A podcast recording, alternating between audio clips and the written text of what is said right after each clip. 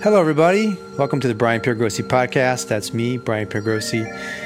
So good to be with you for episode 195. This episode did something a little bit different. We did some editing for this episode. Um, when the lockdown first started a couple months ago, I had a lot of people writing me from around the world expressing how the lockdown was adversely affecting them on many different levels, primarily the level of food and hunger and starvation. And one of the people that contacted me was Daniel Ankrah, who's based in Ghana. And um, I was able to get him on Zoom a few days ago, and I was able to record the call. And that's going to be the gist of our episode today. And the sound quality was um, not optimal, to say the least. Um, he had a bad connection. So we did something we don't normally do here. We did some editing. My uh, son, Giovanni Piergrossi, was the sound editor for this. So appreciate him for that. He actually helped me a little bit with producing and putting this uh, this this one together. And uh, he told me, uh, listening to it, that he thought it was a really a really important podcast and something that he information he hadn't heard before and Unfortunately, I think it's information a lot of you listening will have not have heard before.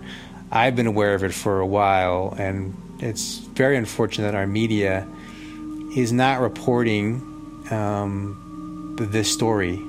And you're going to hear a firsthand account of what hundreds of millions of people are experiencing around the world right now because of the global lockdown. So, without further ado, here we go. You can hear me, right? I can hear you. Okay, let me turn up the volume a little bit for me. So you're in Ghana, yeah? Yes, I'm in Ghana. Okay, and I see you have your, your son there. Is that your son behind you? Yeah, that's my son. Yeah, beautiful. Papa, say hi. How many children do you have? I have only one child and my wife. Uh huh. Beautiful. And what part of Ghana are you in? I'm in Accra, the capital city the of big Ghana. city. Yeah, the capital city. Yeah. Okay, so um, I wanted to ask you a few questions, and then you can you can ask me anything you want as well. Okay.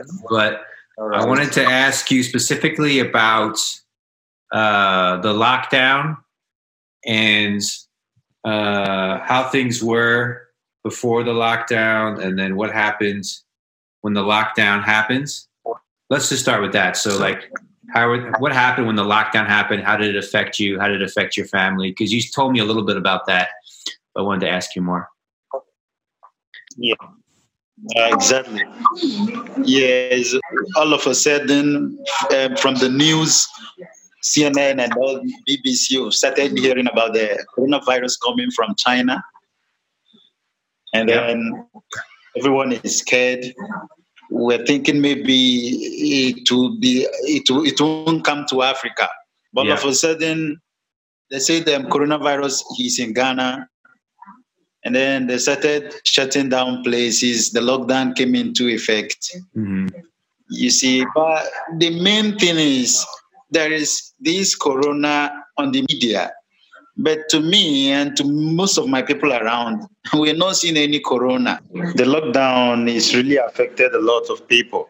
hmm You see, they, it's, it's going to do more damage than the virus itself.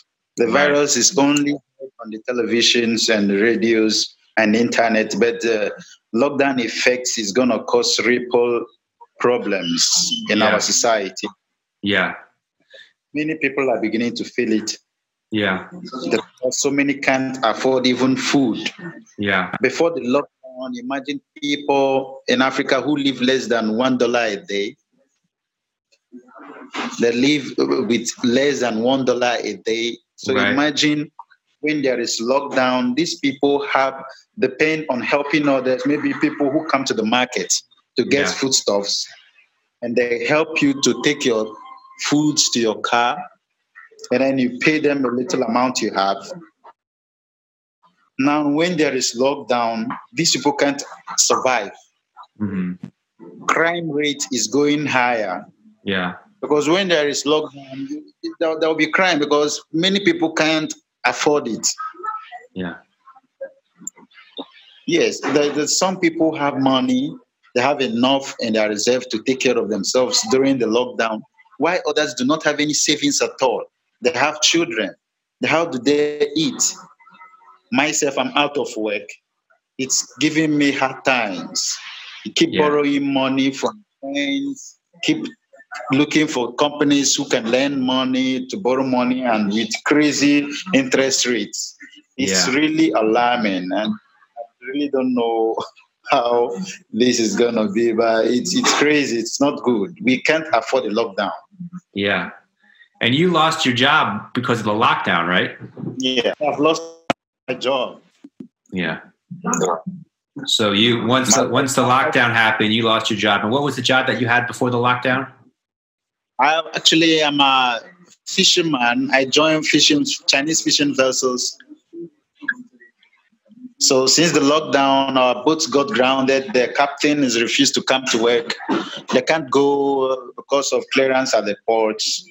So no one is allowed to go sail because maybe someone could be infected and comes into the boat and infect others. So we are not allowed to go to work. Mm-hmm.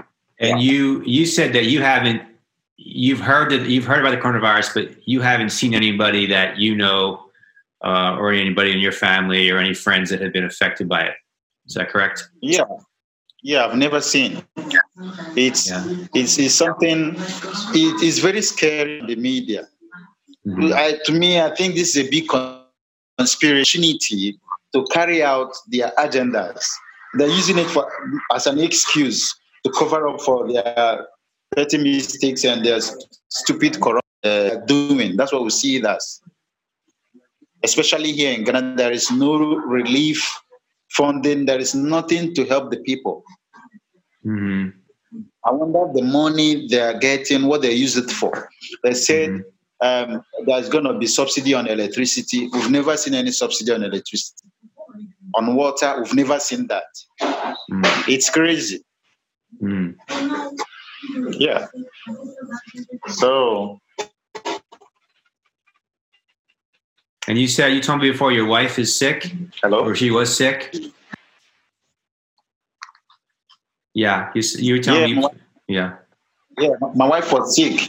I've been checking. She had an, a little a- home accident on her leg. She had some hot water poured down on her legs. And it was very severe. Even going to the hospital, I can't afford to take my wife to the hospital. Yeah. And So people. myself, I was scared to even go to the hospital because in this time, you might go to the hospital and they tell you you have corona because it's really scary. Be showing good normal people there, they'll catch you and they say you have coronavirus. So over here, people are scared to go to the hospitals because Mm. you might go to the hospitals and they catch you up in the hospitals and tell you you have coronavirus. Or better still, you could get affected by the corona itself. Mm. So it's really crazy down here. So people are scared to go to the hospital because they might be diagnosed with coronavirus if they go, Yes. so or they might, or, or they might be affect, affected by it, or they might become infected by it. Exactly. Mhm. So being very careful. Yeah. You get, get coronavirus. No one thinks of how, if they catch you, you have coronavirus. No one thinks of how your family feeds. Nothing, uh, nothing of that. Mhm. Just keep on seeing the figures are increasing. You will see the government helicopter, police helicopters going around checking for people who are violating the lockdown. How would you expect someone to sit down in his house and die of hunger because of lockdown? You're scared of having coronavirus. Is the coronavirus more than hunger? Hunger is more than coronavirus. A lot of people here in Africa suffer from hunger. They die of hunger. The coronavirus is a very little issue compared to what hunger does in Africa. That's my say. And you said there's helicopters that are going around right now. And what are they looking for? They're, they're looking for people that are that are violating the lockdown. How so? Yeah, they're looking for people who violate the lockdown. Maybe you're coming out of your house. Around my place, there's a farm, salt farm, and the people are there in their farms trying to gather some salt. And helicopters were hovering around the sky. They sent some police enforcement to come arrest them all. They don't have to be outside, they have to be inside and die of hunger instead of finding what to eat themselves. So you're not allowed to be outside at all? Most of these measures are imposed on us. We can't really afford them. A lot of people are complaining, but who do you complain to? Right. You just sit down there complaining and complaining, but no one really hears you. Yeah. Because the people who are to hear you, they're comfortable. Right. They have everything at the back and call. They have foodstuffs already in their houses. Right. Well, most of the population can't afford the lock, the lockdown and the restrictions put in place. And what are, what are the current restrictions right now? The current restrictions now is so, um, um, social distancing. The schools are closed. Churches and some active work activities. There are a lot of them in place. Yeah. And things you more than uh, 25 people at a place, the police will come to harass you and things like that. My Yeah. wife herself is a see ever since the lockdown, she's been home. She's a private school teacher. No one there is all these times no one pays. Not just about returning to work. She wants to return to work because they're gonna drop down many of their stuff. What I think we experience will be very, very severe to what many people would think it is. So you and your wife both lost your jobs because of the lockdown, right? Exactly. Yeah. And the only way you're getting income is borrowing money from people or borrowing money on really um, bad loans. Yeah, it, uh, honestly, borrowing money from people, you go there. I don't. When you've even gone to someone to borrow money, say, "Man, this is lockdown. I don't have. The one I have is for me and my family." It's really hard, you know. But cutting down the amounts of food you eat. My baby doesn't feed well anymore. This just doesn't happen to only me. A lot of families who are experiencing this and these things right now. There are a lot, not just myself. You see? Yeah. And the media is not reporting about this. The media is not telling people what's happening here. They're just talking about the people being affected by the coronavirus. Yeah, but the, I watch the television, especially the CNN and the BBC. I, I, I'm angry. I get angry because the coronavirus, the COVID 19, we have never seen any impact of it. We go around saying people are getting affected, people are dying. We see nothing. But what we are seeing, no one is talking about it hunger. Yeah. the hunger pandemic. This Yeah. is COVID. Yeah. And why do you think they're talking so much about the people being affected by the, the COVID 19, but they're not talking about the effects of the hunger from the lockdown? It's suspicious. It's suspicious. If you're making everyone people to wear masks, masks on their noses. People are dying. We should be careful of that. I, I'm, I'm scared that like they want to clear the poor people out of the earth because it's the poor people that is being affected more. We're losing every source of our income, and no one is talking about that. That is Yeah. our livelihood. Yeah. They're not on the planet. In Africa, here there are very high percentage of poor people than the average people. So Yeah. these our our concerns are supposed to be met. Hunger is our concern, not the COVID. Hunger is your concern, not the, not the COVID nineteen, not the coronavirus. Um, the people that are going to that are most being affected, the people that are being most affected, you're saying, are the people that are the marginalized people, the people that um, you know. You talk about people that are making a dollar a day or around that amount, and those are the people that are on the verge of starvation or maybe already uh, already starving to death because of the effect of the lockdown. And we want to get this message out to people. We want to get people to become aware of what's happening, to know about what's happening. I mean, it's it's common sense. It's lo- It's just common sense and logic that people should know what's happening, but they're being put in this propaganda machine where they're being redirected their attention from the obvious fact of what's happening to people like you all over the world, millions and millions and millions and hundreds of millions of people. Um, yes. So, what can we do, right? What can we do? That's the big question. What What do we want people to know? I I mean, the obvious thing is to end the lockdown, right? That's that's yeah. that's the that's the most important and the easiest thing to do. Yeah, what, what I think people can do is to get aware of what's happening.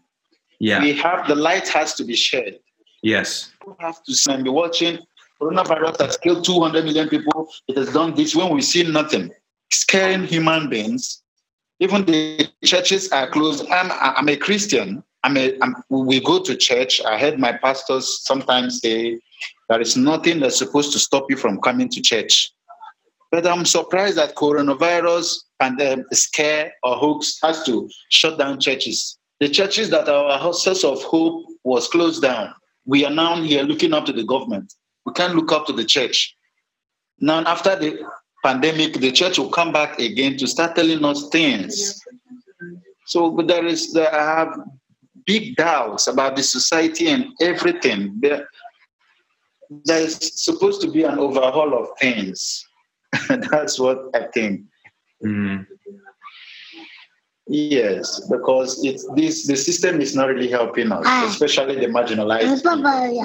Yeah. So I would think people have to get natural, know know how to go about these things and know what's really going on in the society.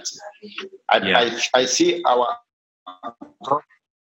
especially in Africa here, using this pandemic as an avenue to create opportunity um, election campaigns indirectly. They're not going forward as campaign, but they're pushing it to help themselves in campaign for politics. They're politicizing our well-being. That's how I see it.